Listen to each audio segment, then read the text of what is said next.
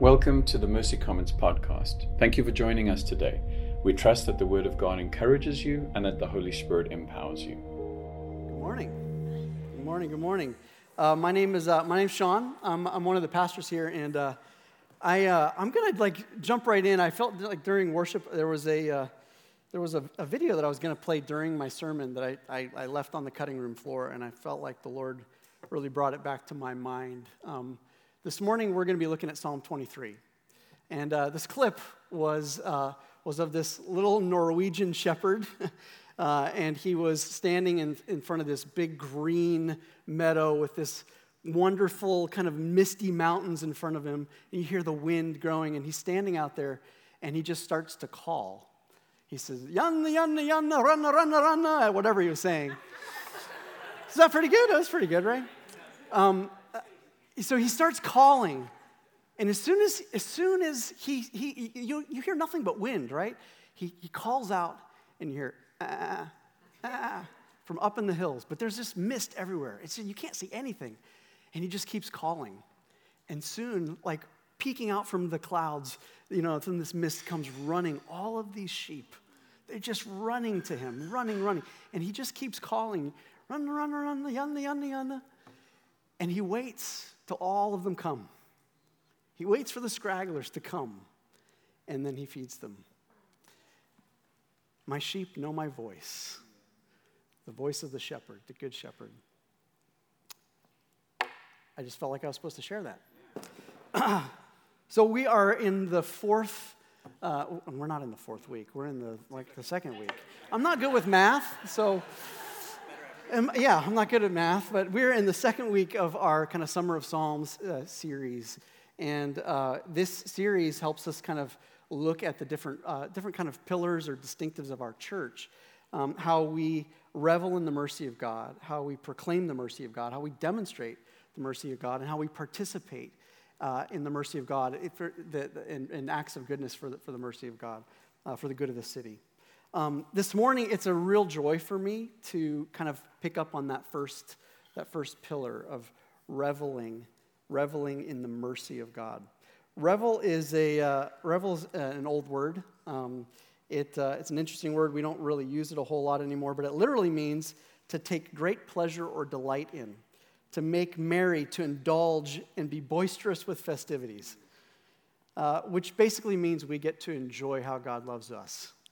We get to set our mind on Him. We get to look to the shepherd. We get to listen to His voice through the way that we study, through the way that we worship, through uh, spiritual formation, through uh, prayer, through gathering together. Uh, we, we get to revel in, in His mercy. Last week, Nick did an awesome job of kind of reorienting us to the Psalms because we're going to be taking a psalm. Uh, or a number of different psalms to kind of look at these look at these different things about what psalms are kind of for and um, you know, he talked about how they're really a powerful devotional and prayer tool. They can literally transport us, both the Psalms and songs can transport us to a different, different time and a different place. You know, we can remember, we can remember that song from the, from the 90s. We can remember that song. We can remember psalms that we learned as children. And this morning, our psalm is going to certainly do that. Psalm 23. Uh, it's a psalm that our kids are literally learning right now in, in kids' church, which made my heart glad hearing my daughter uh, begin to quote uh, begin to quote it. And uh, David, as a good kind of Middle Eastern uh, author and poet, is, uh, is, is going to take us to a different time and place. And he's going to do that through the power of a metaphor. So, the best description I have ever heard of, about a Hebrew parable or kind of the, the poetic use of metaphors is that they're like a great room that you get to step into. When you do, the author intends for you to sit and observe, to look around and to notice, to wonder and to see, to allow the layers of meaning to unfold and literally wash over you. It's like a great room to step into. These layers of meaning are critical, are absolutely critical in helping our minds to be reshaped, becoming like His. It's not, this is not an overstatement. It's not an overstatement to say that how we think, and more importantly, what we put our minds on, is perhaps the most important thing about how we learn to live in Christ. And, and by the way, I'm not talking just about the intellect, uh, the intellect is a part of it. What I'm talking about w- when the scripture talks about the mind, it's kind of akin to the heart, the thing that, thing that makes you the most like God in his image. You have a personage, like your mind, who you are, how you set all of your mind on him. Paul points us to the importance of the mind in Colossians chapter 3. If then you have been raised with Christ, seek things that are above where Christ is, seated at the right hand of God. Set your minds on things that are above, not on things that are on the earth. Paul also gives us a comparison for the use of the mind for people who don't know God in Ephesians. And he says, You must, he's talking, talking to us, church, you must no longer walk as the Gentiles do or the unbelievers do. In the futility of their minds, they are darkened in their understanding, alienated from the life of God because of the ignorance that is in them. In studying this week, you know, I came across uh, something by a, uh, a, Christian counselor named David Powlison. He wrote something called the Anti Psalm 23. Uh, and I thought it was really profound. He wrote it as a counselor, as a therapist, and, and a Jesus focused one who had been with many, many people and listened to how they're processing life. And this is, this is what he wrote. And I think that this sums up what Paul was talking about, both in Colossians and Ephesians, really, really well. I'm on my own. No one looks out for me or protects me. I experience a continual sense of need nothing's quite right. I'm always restless. I'm easily frustrated and often disappointed. It's a jungle. I feel overwhelmed. It's a desert. I am thirsty. My soul feels broken, twisted, and stuck. I can't fix myself. I stumble down some pretty dark paths. Still, I insist I want to do what I want, when I want, and how I want. But life's, life's confusing. Why don't things ever really work out?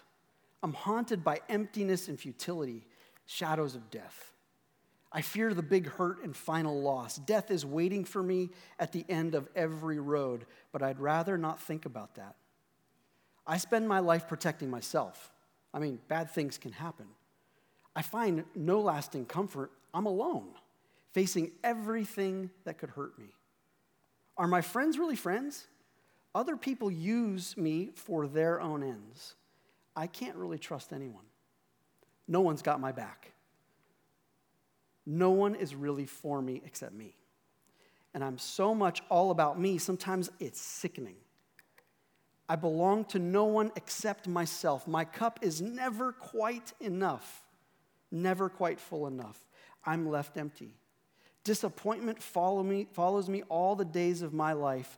Will I just be obliterated into nothingness? Will I be alone forever, homeless, free falling into void? Sartre said, Hell is other people. I have to add, hell is also myself. It's a living death, and then I die. If some of that, some of that resonated with you this morning, I have good news for you. This does not need to be your reality. There is a good shepherd, and he is pursuing you. This morning, I hope, uh, very, very briefly and very quickly, to walk us through a, handful of things. We're not going to be able to look at all of the, all of the psalm. There's so much in it. I'm just going to hit on a couple of points, and we're actually going to go back into worship and, and, and do some reveling, right? Um, so don't get scared when I'm on the first word of the first verse and I'm, I'm five to seven minutes in, okay? I know where we're going. Don't, don't, don't, don't, don't worry about it. Let's step into this great room that David has written, this great song that David has written, and let's observe. Lord, help us. The Lord is my shepherd. I have all that I need. He makes me lie down in green pastures. He leads me to restful waters. He restores my soul. He guides me along right paths, bringing honor to his name. Even when I walk through the darkest valley, I fear no evil because you are with me. Your rod and your staff protect and comfort me. You set a table and prepare a feast for me in the presence of my enemies. You bathe my head in oil. My cup is so full it spills over. Surely goodness and unfailing love will pursue me all the days of my life, and I will live in the house of the Lord forever. We're going to look at three things very, very briefly. Three ways that I believe in this great room, David is inviting us to revel in, in God, in the mercy of God. The first thing is that we revel in his name. The second is that we revel in his management. And the third is that we revel in his house. The Lord is my shepherd. Right off the bat, David lets us know he knows who he's talking to, he knows his name. This is David, the shepherd boy who became king. He's an Israelite. And as an Israelite, he is an inheritor. He's an inheritor of their history, their stories, the covenant, and the names of God. You see, in Hebrew, names tell you something of the character of the person that's represented. Names are an important thing, and they reveal an aspect of who they are. God reveals different names for himself in the Old Testament to showcase different aspects of who he is in relationship to us when it comes to the names of God, there's just seriously, there's an interesting progression that happens in the Old Testament. Basically, you start off with, uh, you start off with this idea that God is God, Elohim, it's in Hebrew. It's, just, it's kind of a generic term that just means God. There's actually a lot of other gods. It's just a generic term for a God, okay? Then you progress further, you get to Abraham, and, and God says to Abraham, He reveals to Abraham that He is God Almighty, El Shaddai. He's not just any God, He's like, hey, Abe, I'm in a league by myself. I am the Almighty God. There is none other but me. I'm, I'm, I, there's no competition. there is no competition. You can trust me. You progress further and you get to the Exodus story, which is like the defining moment in, in Israel's history where, where this, this God uh, sees his people languishing under oppression and slavery and, and crying out to be delivered. And he said he decides he's going to go down and do something about it. And he tells Moses, tells Moses that his name is Yahweh. And he's going to actually, he's going to actually help uh, Moses and the children of Israel experience the attributes of what that name is. It's not just it's not just a, a, a word that, that, that, that they knew. He was going to help them know that He is Yahweh. Yahweh, this name, it's given in the context of deliverance, of, of absolute rescue and salvation. He is going from it's just a general God to no, this is God Almighty to no, I'm the God who rescues you. I'm the God who is going to be faithful to you. Now you will see that I am Yahweh. And, and, and, and God says that that will be his name forever in, in Isaiah. And here's a really interesting thing. There's a really interesting thing. Jesus' name literally means Yahweh is salvation. The God who saves is my salvation. That is the name that was given to Jesus. Not just God, not, God, not just God Almighty, but the God who saves you the God who will be faithful. David is reflecting on this, uh, on this reality that this is the Lord. He has experienced deliverance himself. He, has, he knows what it's like uh, to be chased through the wilderness. He knows what it's like to dodge spears from, from King Saul throwing it, th- throwing it at him. He remembers his time as a shepherd boy, protecting the sheep and, and, and fighting off a bear and a lion. He remembers times of worship by himself. He remembers that this great God has been faithful. This Yahweh, this deliverer, this rescuer, this faithful and fully sustaining one has always been with him. David knows his name, but David also knows who he is. That's actually also really, really important. Psalm 23 shows us that David knows David knows himself. John Calvin, one of the great reformers, said, Our wisdom, insofar as it ought to be deemed true and solid wisdom, consists almost entirely of two parts the knowledge of God and of ourselves. It is evident that, men never attain, that a man never attains to a true self knowledge until he has previously contemplated the face of God and come down after such contemplation to look into himself. Sometimes within the context of the church, we can maybe sometimes overemphasize unworthiness or sinfulness, which, by the way, is actually true. like, well, you and I are, uh, on our own merits, are completely unworthy uh, uh, in and of ourselves of the love and the grace that's been given to us. But it's not the whole picture.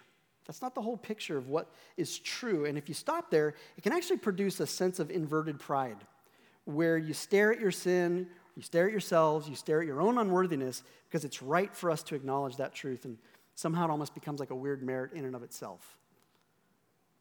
On the other hand, in our day and in our culture, the bigger challenge is not that. The bigger challenge we face, you could say, is the gospel of self actualization. this is the thought that the universe and people are essentially good and that you deserve only good things. What you want out of life is always attainable, and no one should stand in the way of your happiness. This is the, uh, the Maxwell Lord promise from Wonder Woman 1984, if anybody saw, saw that movie, right? This is life is good, but it can be better. You just have to want it.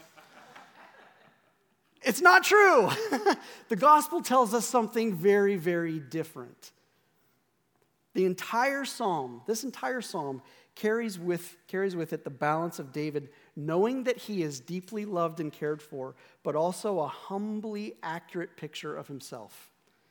I don't know if you know this or not, but to be called a sheep is not exactly the most flattering thing. I, I, I, Phillip Keller, a former shepherd, reflecting on Psalm 23, says this The behavior of sheep and human beings is similar in many ways.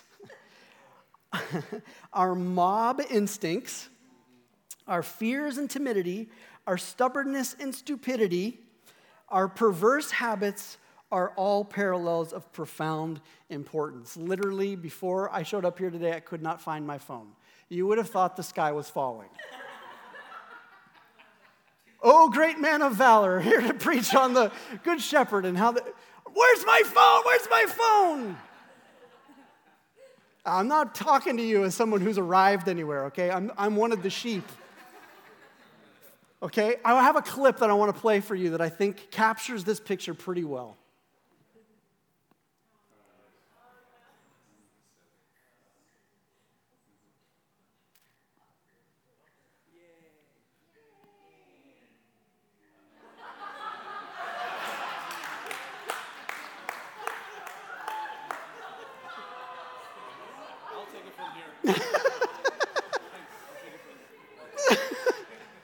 Welcome to humanity. Nailed it. Listen, I want you to remember that this psalm, this psalm, where you're a sheep, I'm a sheep, David, this is King David. This is King David. He's at the zenith in his culture. He's the, he's the guy. I want you to remember that this is the king of Israel. He recognizes that his worth is not based on how awesome he is, how smart he is, what he has, how much he has accomplished. He's a sheep. No, he was a shepherd. He was a shepherd. He remembers loving his sheep, loving that little rascal. It's like, oh my gosh, I got to get you out of there again. I'm, I'm sure glad I'm here to see that you did that and get you out of there. He remembers both tenderness and, like, oh my gosh, are you kidding me? He remembers and he sees himself in it. He loved those sheep so much that he was willing to lay down his own life to protect them. A sheep. Us a sheep. Are you going to tell me objectively? Like, let's back away from the agrarian society for a second and objectively that your life is worth the life of a sheep. It was to the shepherd. The reality is no, there's no merit in a sheep. It's a sheep. What gives it great merit is that the shepherd knows its name and cares deeply for it. That is our security, brothers and sisters. It is not, this is not a worm theology. This is not a woe is me, but it's, it's also not a, hey, look at me, I'm awesome. This is, this is, I'm a sheep and my shepherd loves me. He knows my name, He knows your name. Understanding His name and understanding us are really important, really important things. Um, Val just finished a book by Thomas Merton, and she shared this quote with me, and I think it perfectly captures this point. In the true Christian vision of God's love, the idea of worthiness loses its significance. Revelation of the mercy of God makes the whole problem of worthiness something almost laughable. The discovery that worthiness is of no special consequence, since no one could ever by himself be strictly worthy to be loved with such a love. It is true liberation of the Spirit to receive that. That's gospel. He left heaven to come get us. Not because we did something great, but because He loves us. The next thing that this psalm helps us to revel in is that we get to revel in His management. Not only do we revel in His name, and it's important to know the name of our shepherd, to know the name of the Lord, we get to revel in how He cares for us, the management that He provides. The Lord is my shepherd. I have all that I need. I won't lack.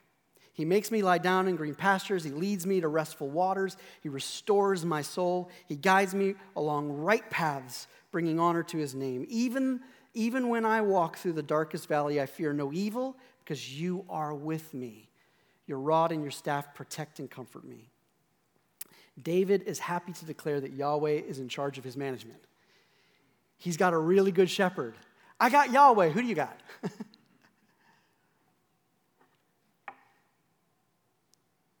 Again, Phillip Keller, the former shepherd, says Sheep do not just take care of themselves, as some might suppose.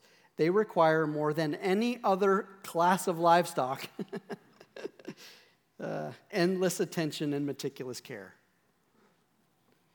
David remembered how hard he worked as a shepherd and how diligent he was, and how his sheep constantly looked to him for everything they needed. These verses are not promises of great earthly prosperity, by the way, and lack of difficulty, which has been mentioned this morning. Even the second verse, even the second verse, is not what we likely have in mind.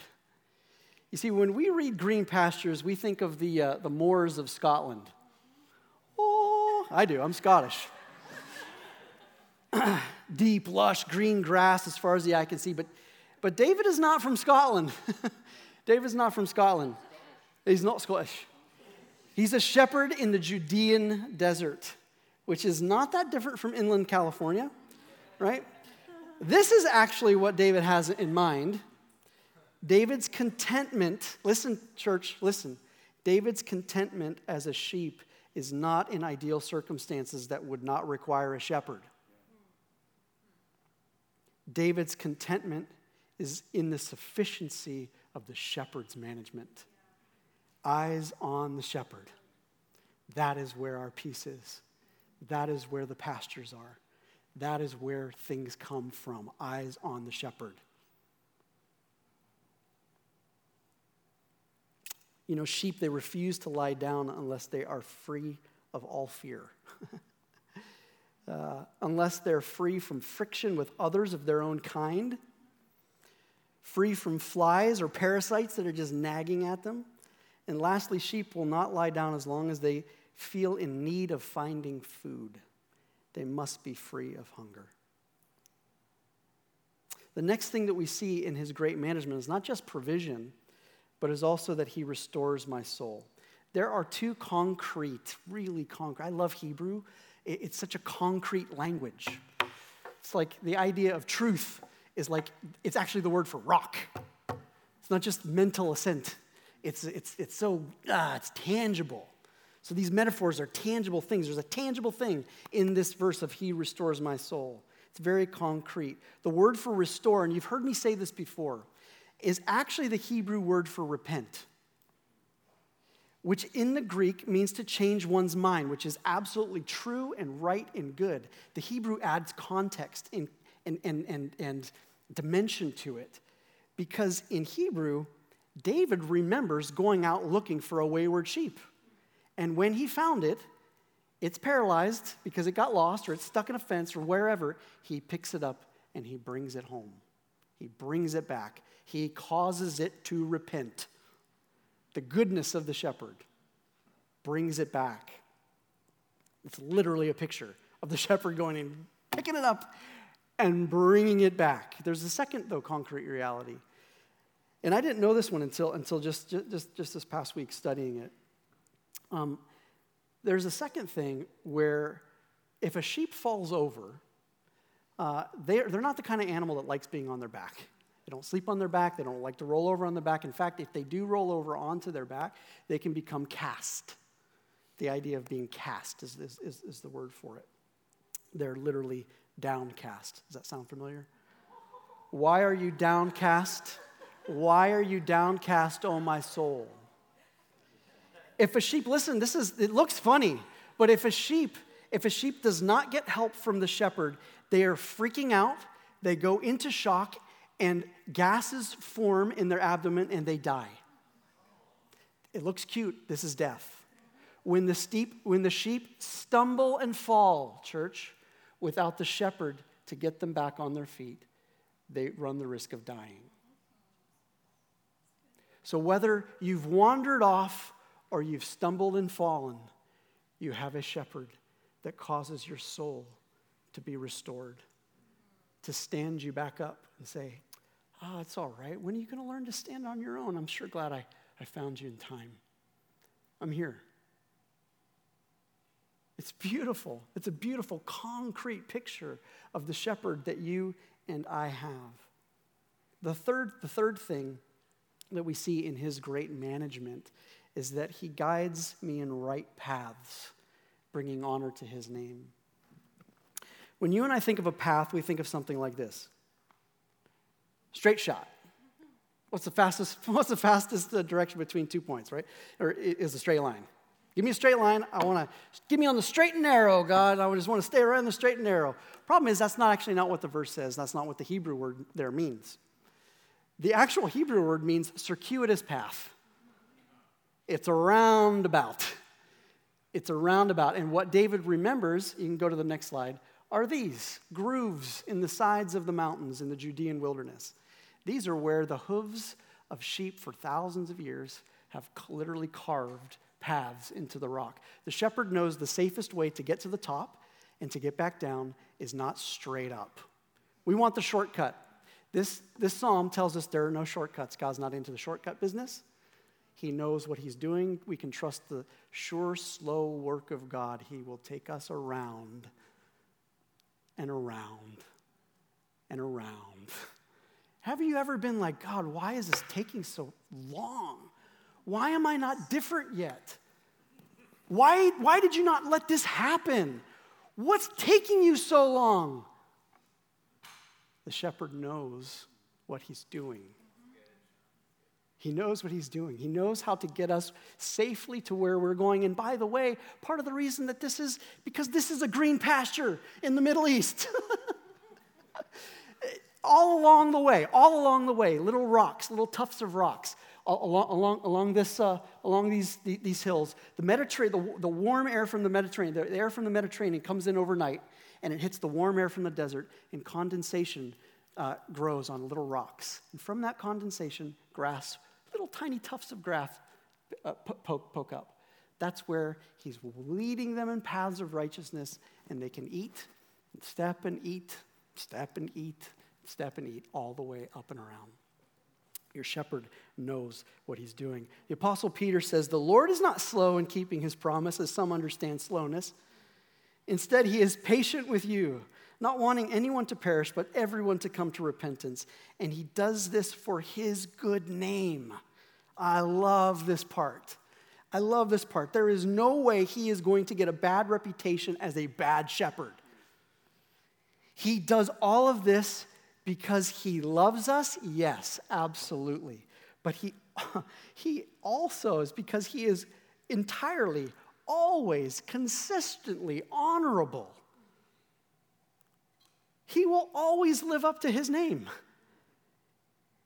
It's his reputation on the line. We're the sheep. If things go bad, it's not my fault. I'm the guy that jumps in the ditch three or four times. he knows what he's doing. Eyes on the shepherd.